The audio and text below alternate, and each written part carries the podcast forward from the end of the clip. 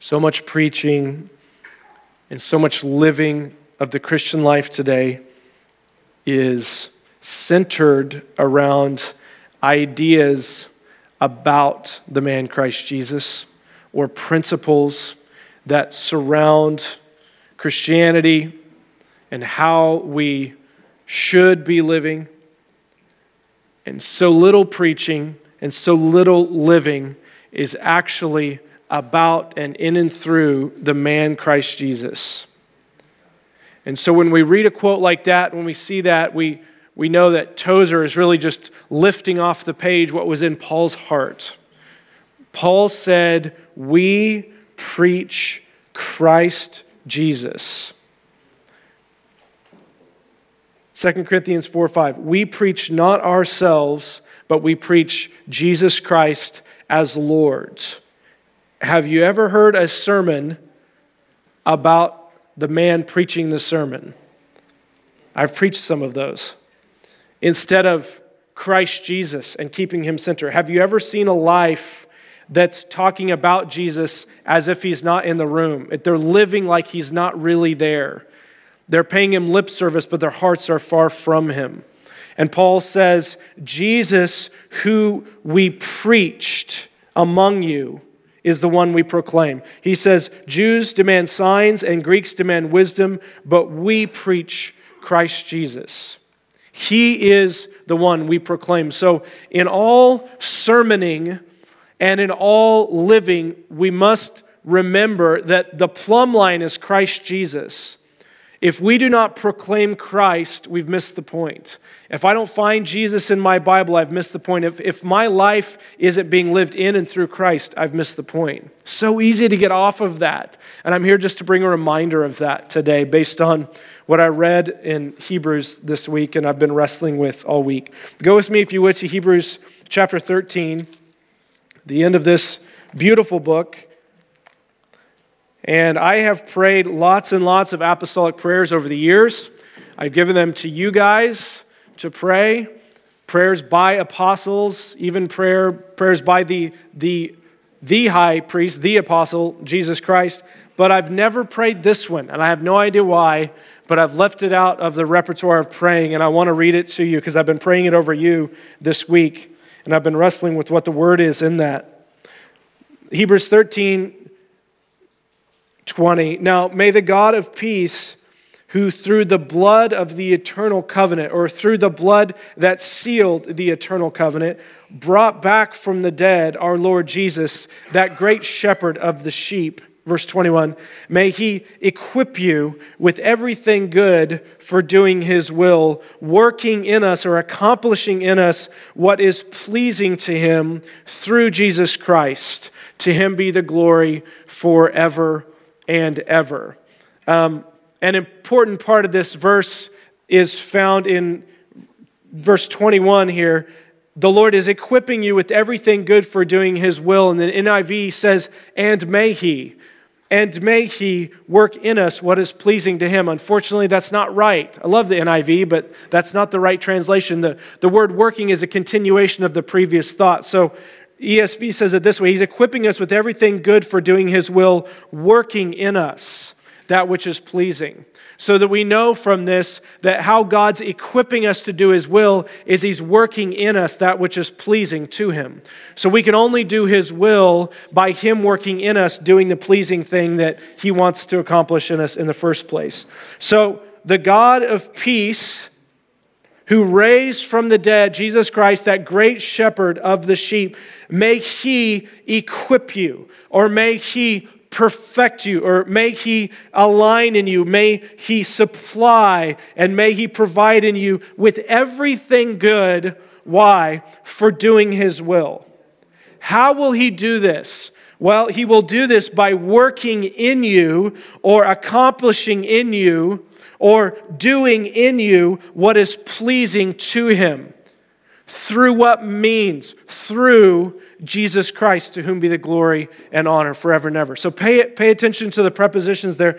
For, he's equipping us what? For, with everything good. What? Why? For doing his will. How is he doing that? He's working in us that which is pleasing to him through Jesus Christ unto his honor and glory. A simple outline of those verses there. This smacks of Philippians chapter 2. You remember, you work out your salvation with fear and trembling, for it is God who works in you to will and to work according to his good pleasure. It's both and. You do the working out of your salvation because God is working in. And so the truth is, and this word equip is so important to us, as you know, we're called El Dorado Equip out of Ephesians chapter 4, the apostles, prophets, evangelists, shepherds, and teachers, equipping the saints for the work of ministry so that the body of Christ is built up. And here, this word is equipping you with every good thing so that you can go do the good works that are already inside of you. So you remember, each one of you has good works inside of you in seed form. Good works. These good works are locked up inside of us in seed form until God unlocks them and gets them out. So God works in us to get the good works out of us. God's working in us to get the very things that He wants out of us out of us to work in us what is pleasing to Him. Why does it matter what's pleasing to God? Because God is the boss. And whatever he says goes. We want to be pleasing to him. This is a different mindset than the Adam nature where I try to please myself. I want to be pleasing to him now. Previously, I did not want to be pleasing. I wanted to please myself. Yes, I had a desire to please God, but it was separated from my own life. Now I wholeheartedly want to please Him. Imperfectly as it may be, I still want to be pleasing to Him.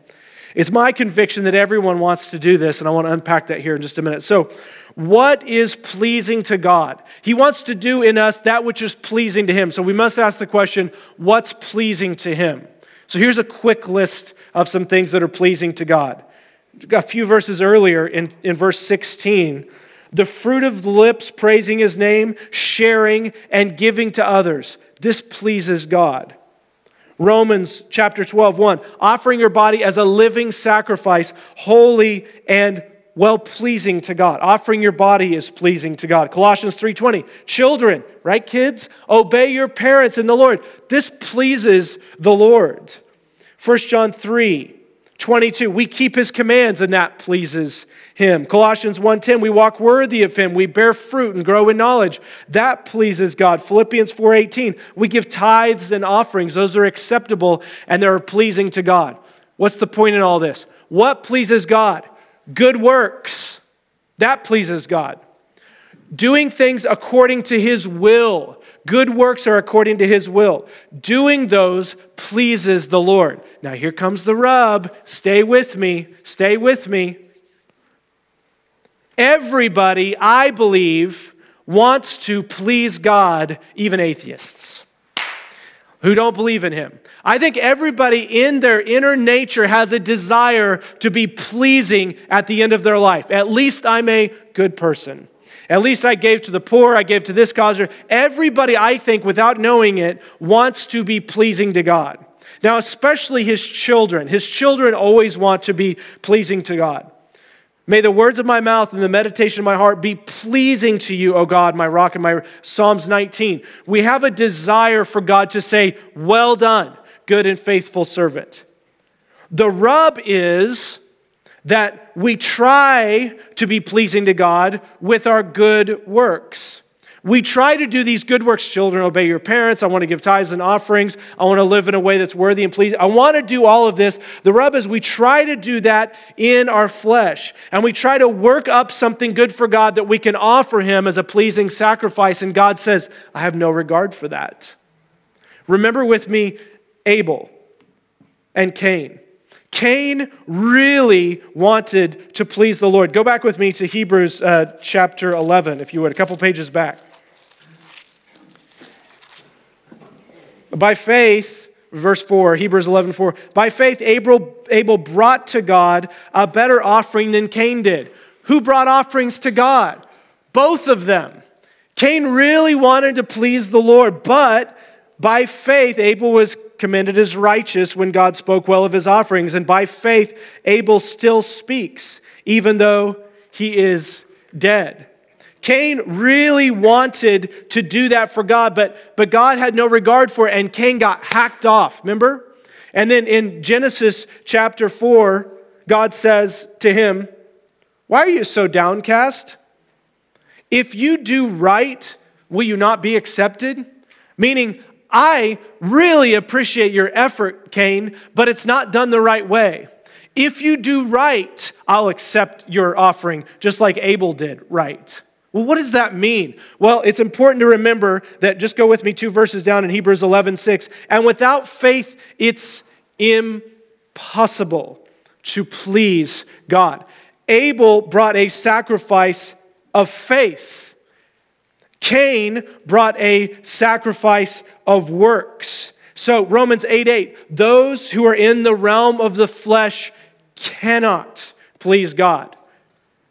And Hebrews 11 6, without faith, it's impossible. Listen to those words cannot and impossible. I want to be pleasing to God. Well, let me tell you how it's impossible no faith. Let me tell you how you cannot please God if you're in the realm called the flesh. It's impossible to do it. No matter how hard we try, if it ain't right, it ain't right. Will you not be accepted if you do right? Cain's like, That's frustrating to me because I want to do it my way. I want to give you an offering my way. And the Lord says, I have no regard. I really appreciate your effort here, but I cannot accept it. It's impossible. So, um, Chase Holton's here. Everybody say hi to Chase Holton. Laura has a son named Chase. Love Chase. You get your checks from City of El Dorado, yes? Terry Bell. Terry Bell over here. You get your checks from Susan B., the hospital, okay? Chase walks into Terry's boss, knocks on the door. Hey, boss, can I talk to you? Whoa, okay, yeah, who are you? Chase, I was wondering if I could get a raise. I've been working really hard, showing up early. I kind of got some management potential. What do you think? Boss is like, I really appreciate that. What's your name again? Why are you here in my office at Susan B? Well, I'm just working really hard. I just want to get a raise. He's in the wrong realm. It makes no sense to Terry's boss why he could, could or should give him a raise. No matter how hard he's been working for the city of El Dorado, great, and vice versa. And so if I'm in the realm of the flesh, nothing I do, no matter how hard I work it up, can be pleasing to God. Cain like busted his back to go offering all those sacrifices of the fruits and vegetables to the Lord. It was not without uh, merit. He worked hard. So many people working hard for the Lord, and the Lord's like, I love you, but you got to do it the right way. You got to do it the right way. You got to be in faith to offer me a sacrifice that means anything. Uh, Jim Elliot. Love Jim Elliot. He has a famous quote. You've probably heard it. Only one life Twill soon be past. Help me finish it. Only what's done for Christ will last. Beautiful quote. I want to tread lightly here and correct that quote with one word. Love Jim Elliot, and he might rebuke me someday when I get up there, but I don't believe that's right. Only one life will soon be past. Only what's done in Christ will last. Because a lot of people do things for Christ that doesn't last. Didn't I prophesy in your name? Didn't I cast out demons in your name? Didn't I do all these great works of power? And he's like, I don't know you. Depart from me. No, not what's done for Christ, what's done in and through Christ's life through me. Without faith, it's impossible to please God. If I go serve the poor and I stand in soup lines and I'm handing out food every single week for the rest of my life, but I do it as a Mormon, or as I, if I do it as a Hindu and I've not gone through the door of Christ Jesus, he's like, You worked really hard, but it doesn't count for anything. Your righteousness is like filthy rags to me. It doesn't matter what you did, it only matters what he did. And only what he's doing through you counts in heaven. Only what's done in Christ will last. We all want to be pleasing. Abel is the first name in the Hall of Faith book. Can you believe that? That just struck me. I mean, he didn't start with Abraham, he started with Abel. That's fascinating to me. He brings a sacrifice of an animal. So listen, post fall, God opened a new way to worship him. Had to be a new way because of the fall. Post fall, now we worship him post fall, he says, by sacrifice by confession of sin, by forgiveness, by bloodshed. That's the way. That's the right way to worship God post fall. So now there's two types of worshipers. We have those who come in faith, Abel, and those who come in formality, Cain. Those who come at the heart level in faith, doing what he said, and those who come at the lip level, honoring him with their words, but it's only a formal routine. Which are you? How do you worship the Lord? First, Abel brings atonement, a blood sacrifice. Second, Cain brings acknowledgement. You help me grow these fruits and vegetables, I bring them to you. I tithe my 10% because you're worthy. I acknowledge you as the man upstairs. Faith and atonement or formality and acknowledgement. Where are you at? Because without faith, you cannot please Him. No matter how hard you try, it cannot be right. You cannot be pleasing to God unless you follow His way. What is His way? How can we be pleasing to God? And we know the answer it's in and through Christ Jesus. In and through Christ Jesus. Because the question isn't, how can I be pleasing to God? The question is, who can be pleasing to God? Who is pleasing to God ultimately? And the scriptures are replete with the answer Jesus. Christ Jesus, the perfect man that he was looking for all along, the second Adam. He was looking for a man. The whole time we had great heroes of the faith, but they all fell. And the Lord says, I'm looking for the pleasing one, in whom is all of my delight. In Matthew chapter 3, in the river, Jesus comes up and the dove comes down and he says, Behold, this is my beloved Son, with whom I am well pleased. And then in Matthew chapter 12, go with me if you would, we, have got it up on the screen. He's, he moves from being in the river to Matthew chapter 12. He's now in Isaiah.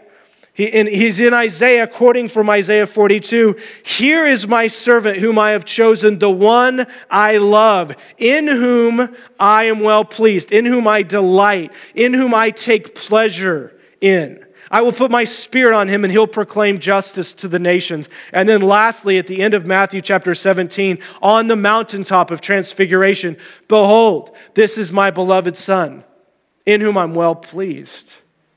Who is pleasing to God? Jesus. So, God has no regard for the flesh sacrifices. Any offerings or sacrificing done in the flesh, because it's impossible in the realm of the flesh to please God. You cannot do it. He has no regard for it. He loves you, no regard for it. But Jesus, listen to what Jesus said in John chapter 8 I always do what's pleasing to him. John 8 29. The one who sent me is with me. He has not left me alone, for I always. I do you always do what's pleasing? I don't. I mean, Jesus does. And Jesus is always doing what's pleasing to God. Always. That's who God was looking for. Only his son in whom he's well pleased. Alita prayed this morning. Why does God love you and me? Because he loves Jesus.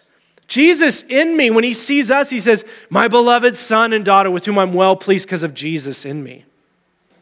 I know you guys know this. So it does not matter unless it's done in faith and in the realm of the Spirit and through the life of Christ working in and through us. Notice here, Hebrews 13 starts with the God of peace, and then he gets to what's glorifying, to him. And that's because a life of sin is a life of chaos. But a life where the God of peace comes in and he works in us that which is pleasing to him brings peace in my life and rest in my soul. Jesus is all in all. Colossians chapter 3. When Christ, who is your life, appears, you will appear with him in glory, Paul says. Philippians 1 For to me to live is Christ, and to die is gain. For Paul, everything started and finished in Christ. Anything good that happened through him happened because of Christ in him, working it out. I no longer live, but Christ lives in me. The life I live now in the flesh, I live by faith in the Son of God who loved me and gave himself for me. No, anything done in Christ Jesus will last. Anything done in my own good ideas, my flesh, in the realm of the flesh, it cannot please God. If I don't do the work by faith, it can't be pleasing. I want to learn to live by faith because my righteous one will live by faith.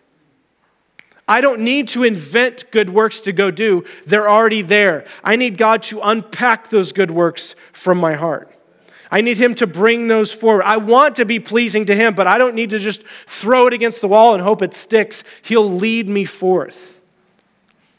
And real quick, let me, let me take a little sidestep here, just as a reminder. I know you guys know this, but here's the four steps according to Romans. Uh, if, you've, if, you've not, if you've not read um, Watchman Nee's Normal Christian Life, read it.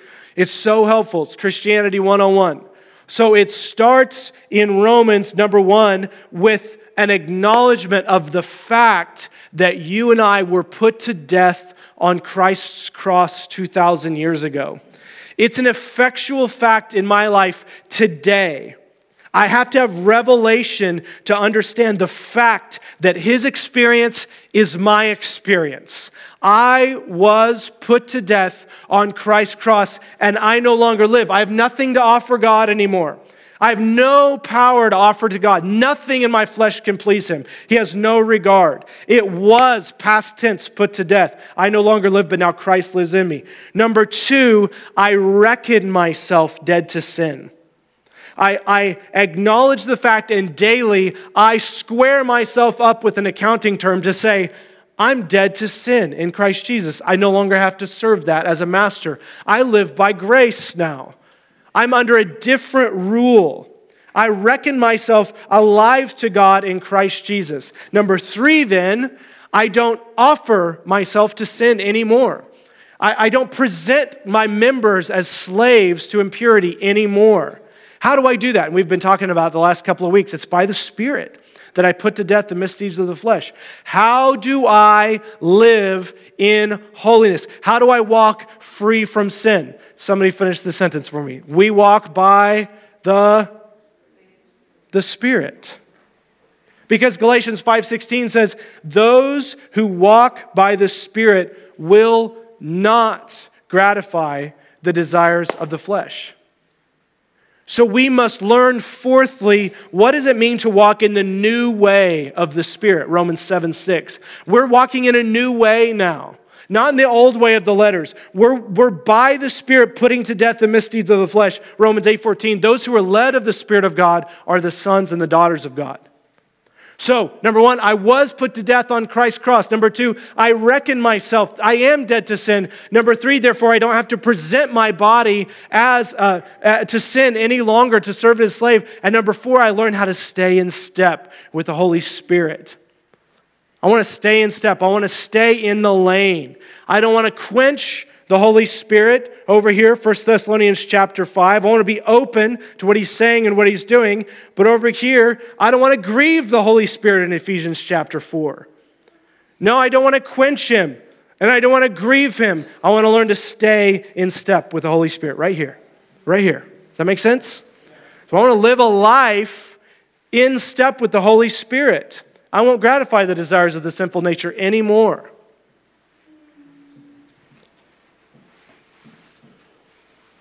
Let me finish here. You've got good works in you? People in the world trying to walk it out through 501c3s, feeding ministries. The Antichrist is going to do a ton of good humanitarian work. I promise, a ton of good humanitarian work. Whatever's done in Christ is going to last. The rest of it doesn't mean anything to the Lord. He appreciates Cain's efforts, but he says it doesn't, it's, it's not right. My good works that I have inside of me have to be redeemed. I must be recreated and born again in Christ Jesus. Think about a tree that's dead at the roots. You go out there and you cut off the branch that still has some sap in it, and you cut off the branch. You go dig a hole and you bury the branch down in the soil. A few weeks or a few months later, up comes a sprout. New life has sprung forth from the old that was put down underneath the ground. New life comes up, and God says that's all that matters is the new life coming up. 2 Corinthians 5:17. If any man is in Christ, he is a new creation. The old has gone. Behold, the new has come. That's all that matters to God. Whatever He put in my heart back in the day to go walk out, I, that I tried to figure out in my flesh, He's like, I have no regard for that. But when you lay your life down with mine and the new stuff comes up and it's sanctified, that's what's going to bear a lot of fruit. Tons of fruit. The Lord has good works inside of you. Are you willing to embrace the cross and say, You put to death anything that's of me, and you resurrect anything that's from you, and we'll go from there? God has a benefits package. If you sign up today, you will earn mega rewards in heaven. If you're not a believer, if you are a believer, I want to remind you of what you got when you signed up. When you signed on board to the Lord's army in Psalms 103, we'll finish with this, you got a benefits package.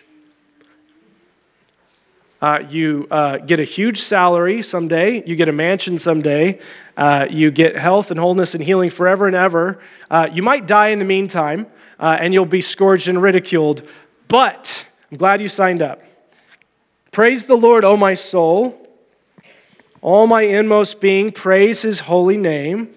Psalms 103 2. Praise the Lord, my soul, and forget not his benefits. Here's the package that you got. Number one, he forgives all your sins. Number two, he heals all your diseases, spirit, soul, and body. Number three, he redeems your life from the pit. Number four, he crowns you with love and compassion. And then number five, he satisfies your desires with good things so that your youth is renewed like the eagles. When you signed up for being in God's army and the benefits package came, the benefits package started with your forgiveness of sins. It's how we all got in. We had to be forgiven of our sins to enter into the kingdom of heaven. That moved, then, what the Lord does next with us after He forgives our sins is He begins to heal us. We're renewed by the transformation of our minds. He begins to heal us spirit, soul, and body. We don't get the long term healing here physically. We eventually die. That's coming soon. But He begins to transform us from the inside out. Then, at, during the healing process, He begins this thing called redemption. He's buying back our life. What we gave the enemy in our old life, the Lord's buying back and He's redeeming that. The good works that you had inside of you, my desire, what I wanted to do was I wanted to be mega successful in business back in the day. And so the, the, I had some good desires in there. I wanted, I wanted to be a businessman. I went and got the degree, degree and all that kind of stuff. And I wanted to go rule the world for the glory of God and a lot of money. And so the Lord's like, hey, we got to work on that. What I'm going to need you to do is I'm going to need you to give that to me and follow me and let it all die. Everything die. But then what he did was he resurrected the work I had in my heart to steward in business, but now the business that I'm doing has nothing to do really and truly with the, the big purpose in my life. It's all, Lord, what do you want to do with this? You steward it through me. It doesn't mean what it did before, but it's kind of the same thing. Does that sound familiar? Savannah, we were just talking about this. Savannah goes for performing arts and she gets this mega degree to go down to Oklahoma Christian University or something. Yeah, Oklahoma City, that's it. And she's wildly talented. And she gets down there and she tells us her testimony over dinner a while back. She's like, I'm just singing all these like performance songs and they're so empty. Jesus wasn't in them. And so I found no satisfaction unless I was singing about Jesus. So she gives it up. She gives it to the Lord and she comes back to El Dorado and meets old Luke Beal back there, older Luke Beal back there, the worship guy. And they get married. Now look what they're doing. And there's more to come from them. But see, the very thing that was in her heart had maybe some flesh wrapped around. The Lord had to separate that from the spirit. He says, I want to, I want to resurrect in you what was in there in the first place. But we got to give it up. What's in you? What's in you? Some of you have orphanage ministry inside of you. Some of you have feeding ministries. Some of you have healing, signs and wonders and gifts and healing. Some of you hospital. Some of you have so many things that haven't been unpacked yet because the Lord's waiting. He's like, I'm waiting. I'm waiting. You have no idea how good it's going to be when you just give it to me and let me live through you. So he forgives us, he heals us, he redeems us in Christ, and then somewhere along the way, he crowns us and he teaches us to walk in our authority in the thing he's given us to walk in. He doesn't crown us first, he forgives us first. But he gets there, and when, when we begin to get our life redeemed and walk in the full purposes and measure he's called us to walk in, we begin to see this authority sit on us. Now I've got authority. I've got authority in Christ. It's not my own authority, it's His. And then towards the end, He begins to satisfy us. Remember, delight yourself in the Lord, and He'll give you what? The desires of your heart. You begin to realize, right, older people, as you look back in time, you're like, oh, the Lord's given me everything I really, really ever wanted in the first place. When I gave my life to Him, I thought it was a sacrifice. Turns out it wasn't. It was just a huge, good investment. I just invested, and then I got everything back 100 fold. He's so good to me, and He's satisfying my life. He's, he's actually giving me my life back.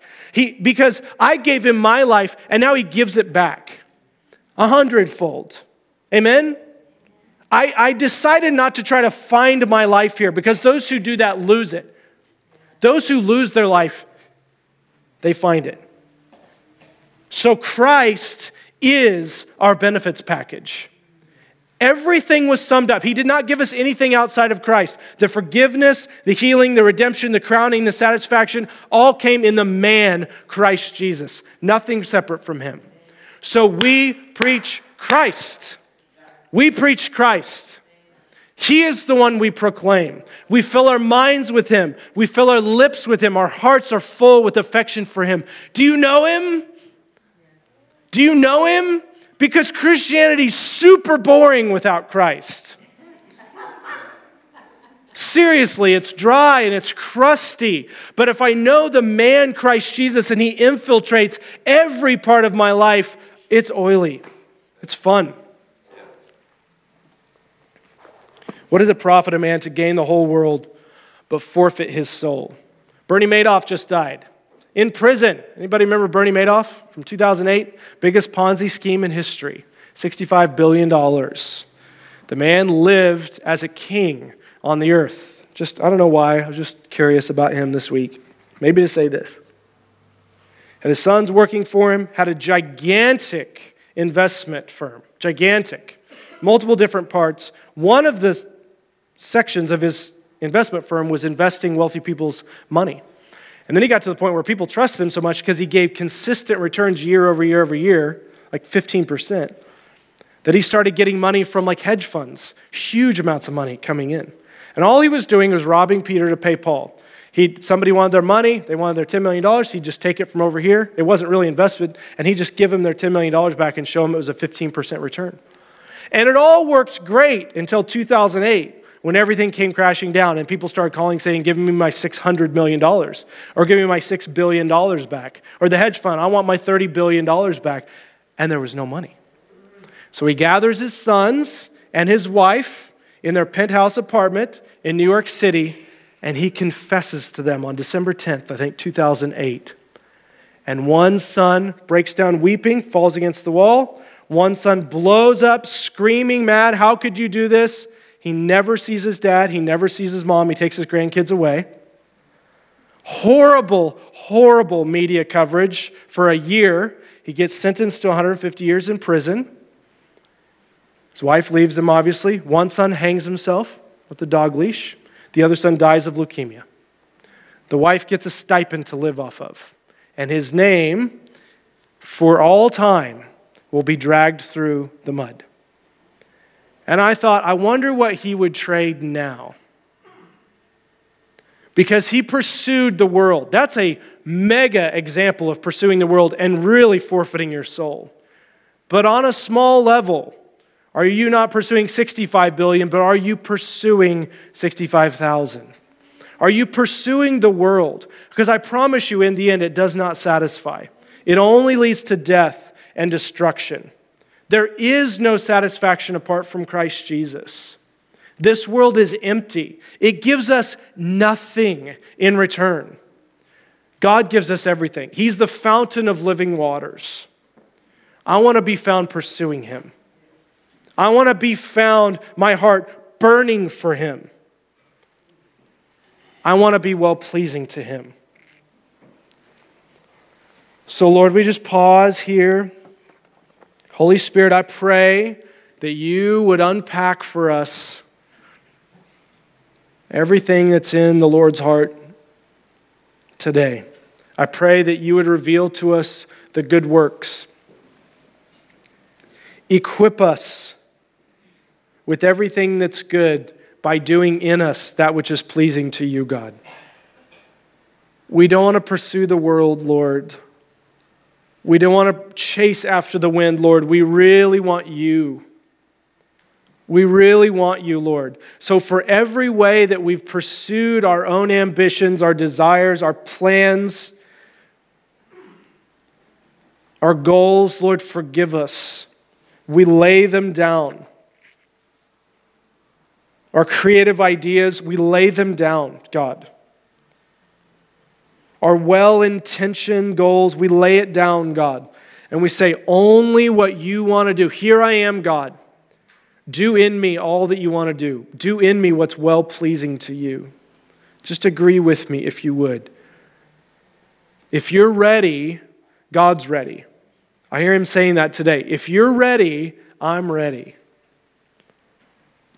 If you're ready to give your life to me, I'll give my life to you.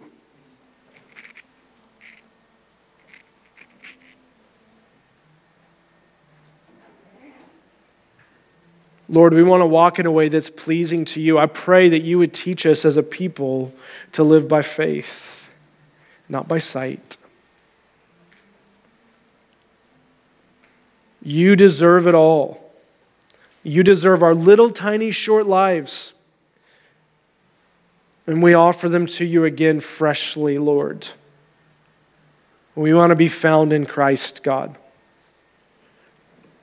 So, Lord, bless these precious brothers and sisters, Lord. I pray that together we would grow in grace. I pray that together, Lord, we would begin to walk out the good works that we have in us. I pray, Father, for a building up today of the saints. Everyone in here would be built up in the name of Jesus, Lord. We just give you this upcoming week. We thank you for this day of rest. We thank you for the beginning of it, Lord. And we say, let your will be done. Let your kingdom come this week. In Jesus' name. Amen. Amen. Love you guys so much. Thank you for coming. Love you.